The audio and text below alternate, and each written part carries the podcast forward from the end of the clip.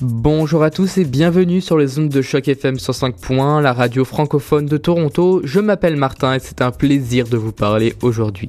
Comme à chaque chronique, nous parlerons d'un sujet que j'ai choisi ou qui est d'actualité. Et le thème d'aujourd'hui est le jeu vidéo mélangé avec du sport. On appelle ça le e-sport ou le sport électronique.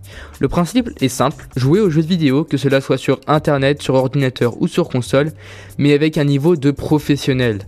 Lorsqu'on dit e-sport, on parle souvent de joueurs en équipe, mais sur certains jeux on peut, se retrouver en solo. Mais du coup, une question se pose.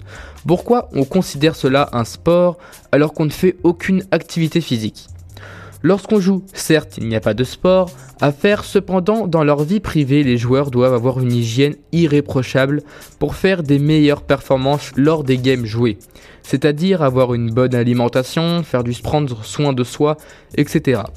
Cependant, certains jeux demandent une concentration et une stratégie qui demandent à faire un grand effort cérébral. Certains jeux comme StarCraft qui demandent de faire 300 actions par minute, une action peut être un clic, création d'un allié ou plein d'autres. Et enfin, une dernière raison de considérer les joueurs comme des sportifs est pour le visa. Lors de compétitions à l'international comme à Los Angeles en 2014, pour sortir plus facilement de leur pays, les joueurs demandent un visa sportif. Après les explications, je vais rentrer dans le sujet en vous donnant quelques chiffres. Dans le monde, il y a plus d'un milliard de joueurs. Le continent avec le plus grand nombre de joueurs est l'Asie, avec 477 millions de gamers. Mais l'Europe est juste en dessous, avec 446 millions de joueurs. Pour ce qui est de l'Amérique du Nord, seulement 192 millions de personnes jouent aux jeux vidéo. Dans le monde, le business du jeu vidéo rapporte 70,3 milliards de dollars. Dans les années 2010, lors du début des tournois de jeux vidéo professionnels, les principaux jeux joués sont StarCraft 2, Call of Duty, Counter-Strike et League of Legends. Pour chaque tournoi, cela se passe sur Internet ou dans des rassemblements de joueurs appelés LAN. Au début, les gagnants remportaient, quelques milliers de dollars. Mais même avec une bonne organisation dans l'e-sport et des joueurs qui arrivent à gagner leur vie comme on vient de le voir avec les tournois, beaucoup de pays ne prennent pas cela au sérieux. C'est pour ça que le 11 août 2008 se crée l'ESF, le e-sport Federation.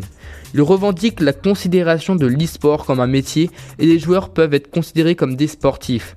Depuis 2018, 47 pays acceptent les normes de cette fédération. Et si on parle de sport, on parle aussi de coéquipiers, d'entraîneurs, de coachs et autres personnes aidant à la bonne réussite. Pour gagner de l'argent, les joueurs participent à des tournois où les gagnants remportent des sommes d'argent astronomiques.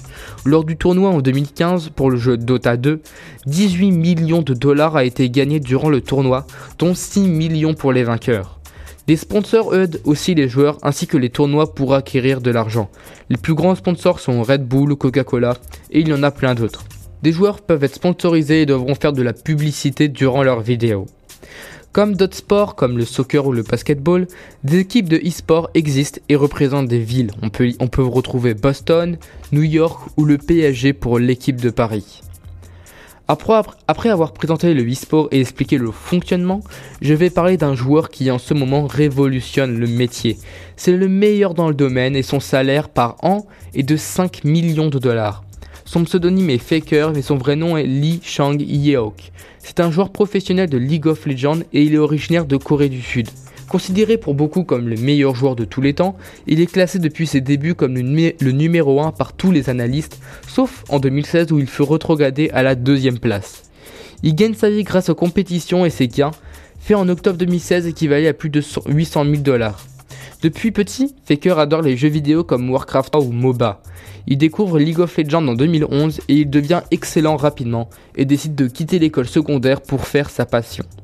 Il se fera recruter par SK Telecom, un opérateur téléphonique sud-coréen, qui lui permettra de participer au LAN et à différents tournois. Bon, c'est la fin de cette chronique, j'espère qu'elle vous aura plu.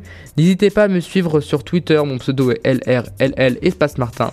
J'ai adoré faire cette chronique sur le e-sport, qui est peut-être l'activité sportive du futur. Je vous dis à bientôt et restez sur les ondes de Choc FM 105.1.